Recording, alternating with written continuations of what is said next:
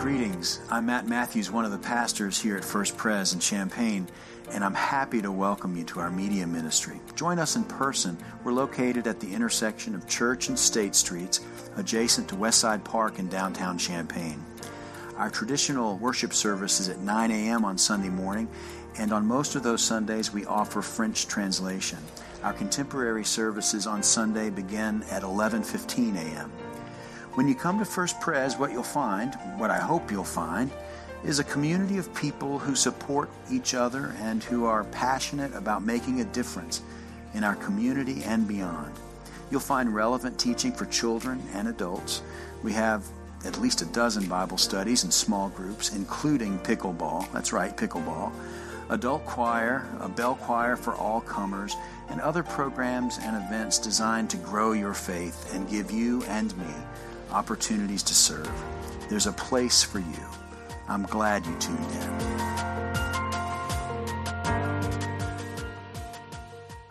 Our scripture this morning comes from Lamentations. Uh, lamentation, that means to, to fret and worry with great woe and sadness.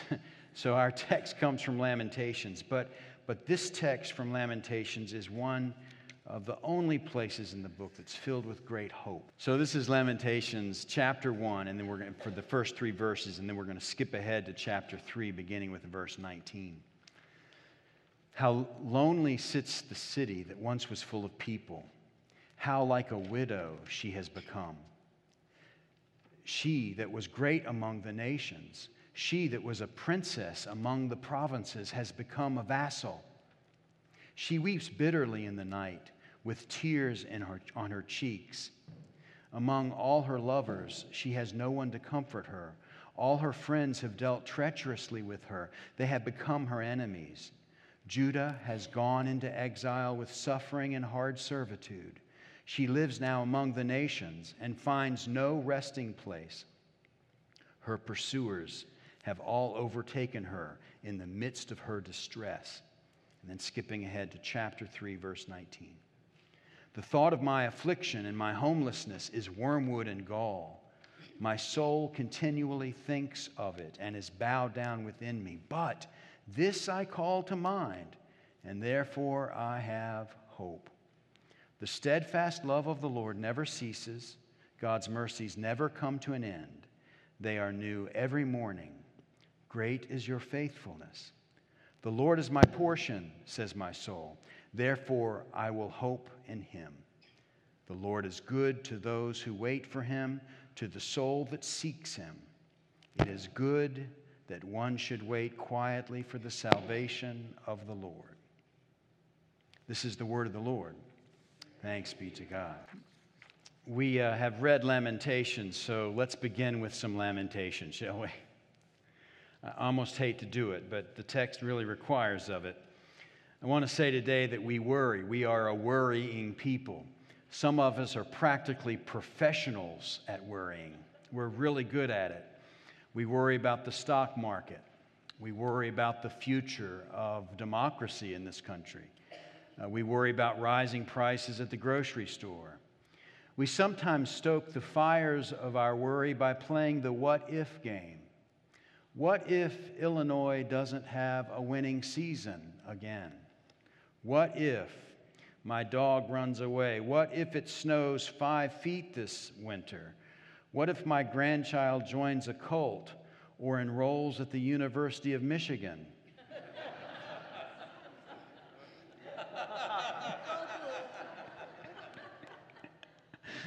what if I was joking there? But I'm not joking here. What if the catfight between our politicians never ceases? What if aging takes more a toll on my body than I'm really ready to give or can handle this coming season? I sometimes worry about these things, and, and I often kind of flip in and out of worry about the institutional church. I know I shouldn't, and I'm working on it. The Pew Research Center reports that in the year 2020, 64% of our nation call themselves Christian, children and adults. Uh, 30% of our nation uh, affiliates themselves with the uh, religious nones. That is, they don't claim any faith tradition. And 6% of the population is everything else the Jews and the Muslims and the Buddhists and the Hindus. That totals about 6%. Pew research suggests that depending on a lot of things, in 50 years, less than 50% of our country will call themselves or identify themselves as Christian, as low as 35% in the year 2070. As low as 35%, maybe 54%. They aren't sure, they don't know. Uh, statistics can be used to back up any point you'd like to make, but this is what they're thinking given current trends. What does this mean for churches like First Pres, churches with big, large overhead, historic buildings? If there are fewer Christians to draw from, and if churches become smaller and uh, less attended, and if our numbers continually, continue to shrink, then we'll have to make changes. And nothing makes worriers more frantic than the word change. Well, before we have a collective anxiety attack, let's breathe in and breathe out. Okay. And let's get to this hope that we just read about in Lamentations. The writer of Lamentations is surrounded by a collapsed world the worst that she could imagine has come to pass. It's history now, recent history for her, but history.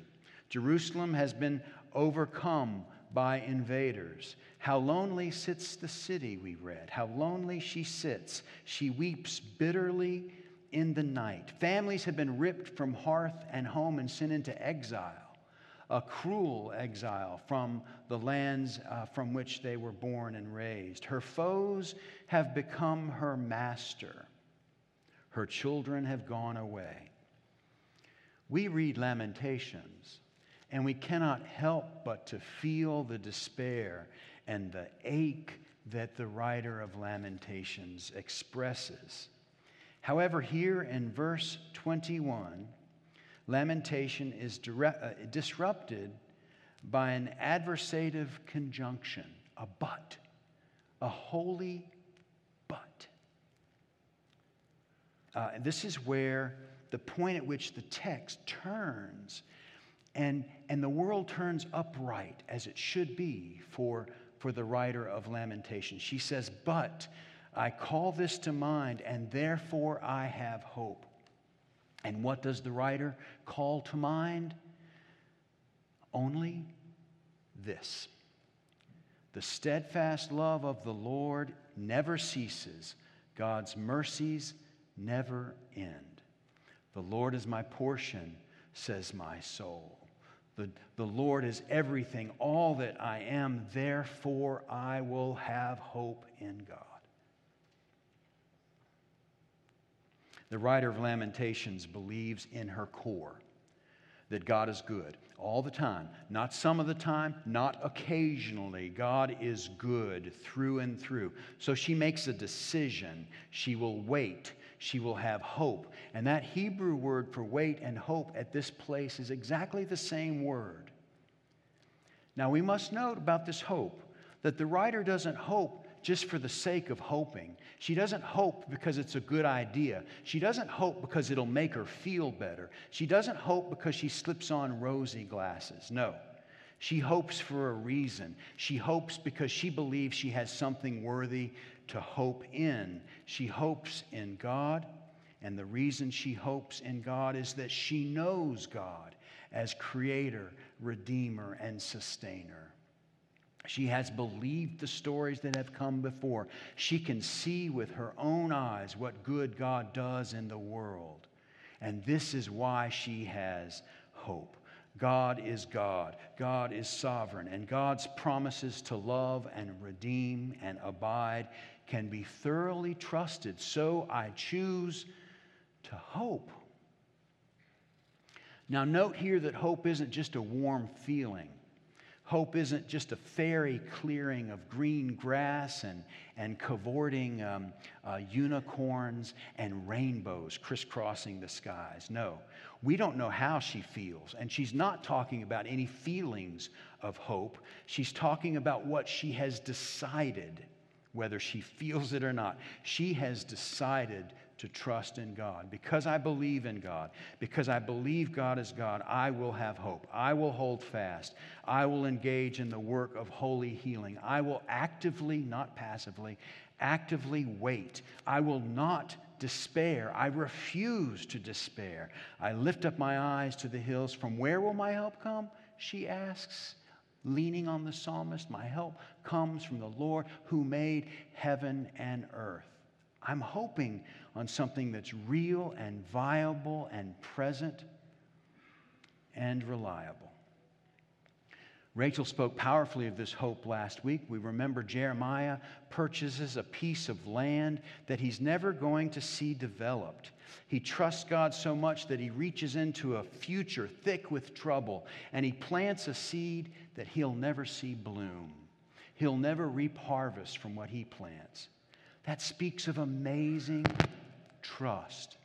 Amazing trust. And this is the kind of faithful waiting the writer of Lamentations is talking about. Her hope transcends the moment, it transcends the war that has come and passed. It transcends the exile. It transcends the desolation. This hope transcends the bonfire of our worries.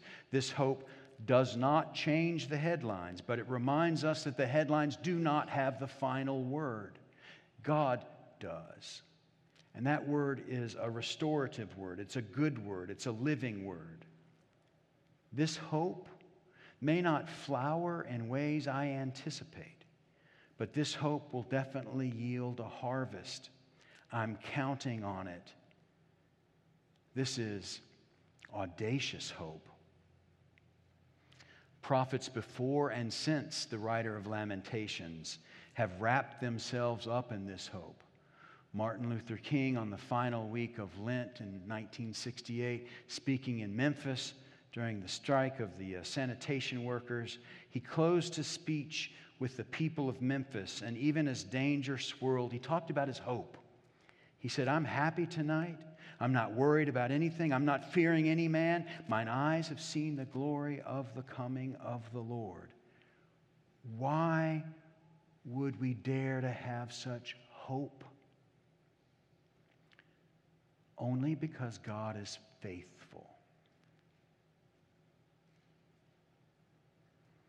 Examples of lamentation can be found in every age, from our past to our present. Imagine the song they're singing in the Ukraine now, today, in the wrecked villages and towns and cities. Imagine the song they're singing in, in the path of the hurricane, in the political ravages of Cuba, uh, in, in Florida, on the coast, in Georgia and South Carolina. Imagine how some are singing a song of great relief. It passed us by, and others look at the rubble and are wondering, Oh God, oh God, have you forsaken me? From the border, they have made lamentation. From the Congo, they have sung songs of lamentation. From South Sudan, where Bob and Christy Rice work and pray and study, they have sung lamentation. From Pakistan and our girls' homes there, affected by the great monsoons this season, the flooding there, they have sung songs of lamentation from Chicago, from our own neighborhoods, and even from the dark corners of our very own hearts. We know about lamentation. We're practically experts in it. We have much for which to worry and much to grieve. The thought of my affliction, my homelessness, is wormwood and gall, she says. Ashes, bitterness, poison. My soul is bowed down within me. And we listen to her and we know the language she speaks because we have sung her song also. The writer of Lamentation grieves, but, that holy but, remember, but she also practices to, clings upon, and waits on hope. God is not just faithful, she believes. God is not just faithful. God is faithful in the worst circumstance. The hope of Lamentations has made its way to us as a holy gift. Jesus practiced living in and wait, waiting for that hope. He stokes the fires of hope's eternal flame in his life and death and resurrection. And he suggests that God's kingdom isn't some pie in the sky future. We're not hoping in some future like that. No, it's here and now, embodied in the hearts of you and me, a living hope, a right here hope. And this table, crowded with bread and juice, becomes a gathering place and a departure point for people who are coming with doubts and worries and woes, lamentations of their own, and also a mustard seed of hope. This table becomes the gathering and departure point for people to come, for pilgrims to arrive and taste and to see and to be reminded. The steadfast love of the Lord never ceases and God's mercies. They never end. So be encouraged, friends. Have hope. The Lord be with you. Thank you for joining this podcast of First Presbyterian Church Champaign. Visit us at our campus at the intersection of Church and State Streets in downtown Champaign. And for more information, visit us online at www.firstpres.church. Have a great week.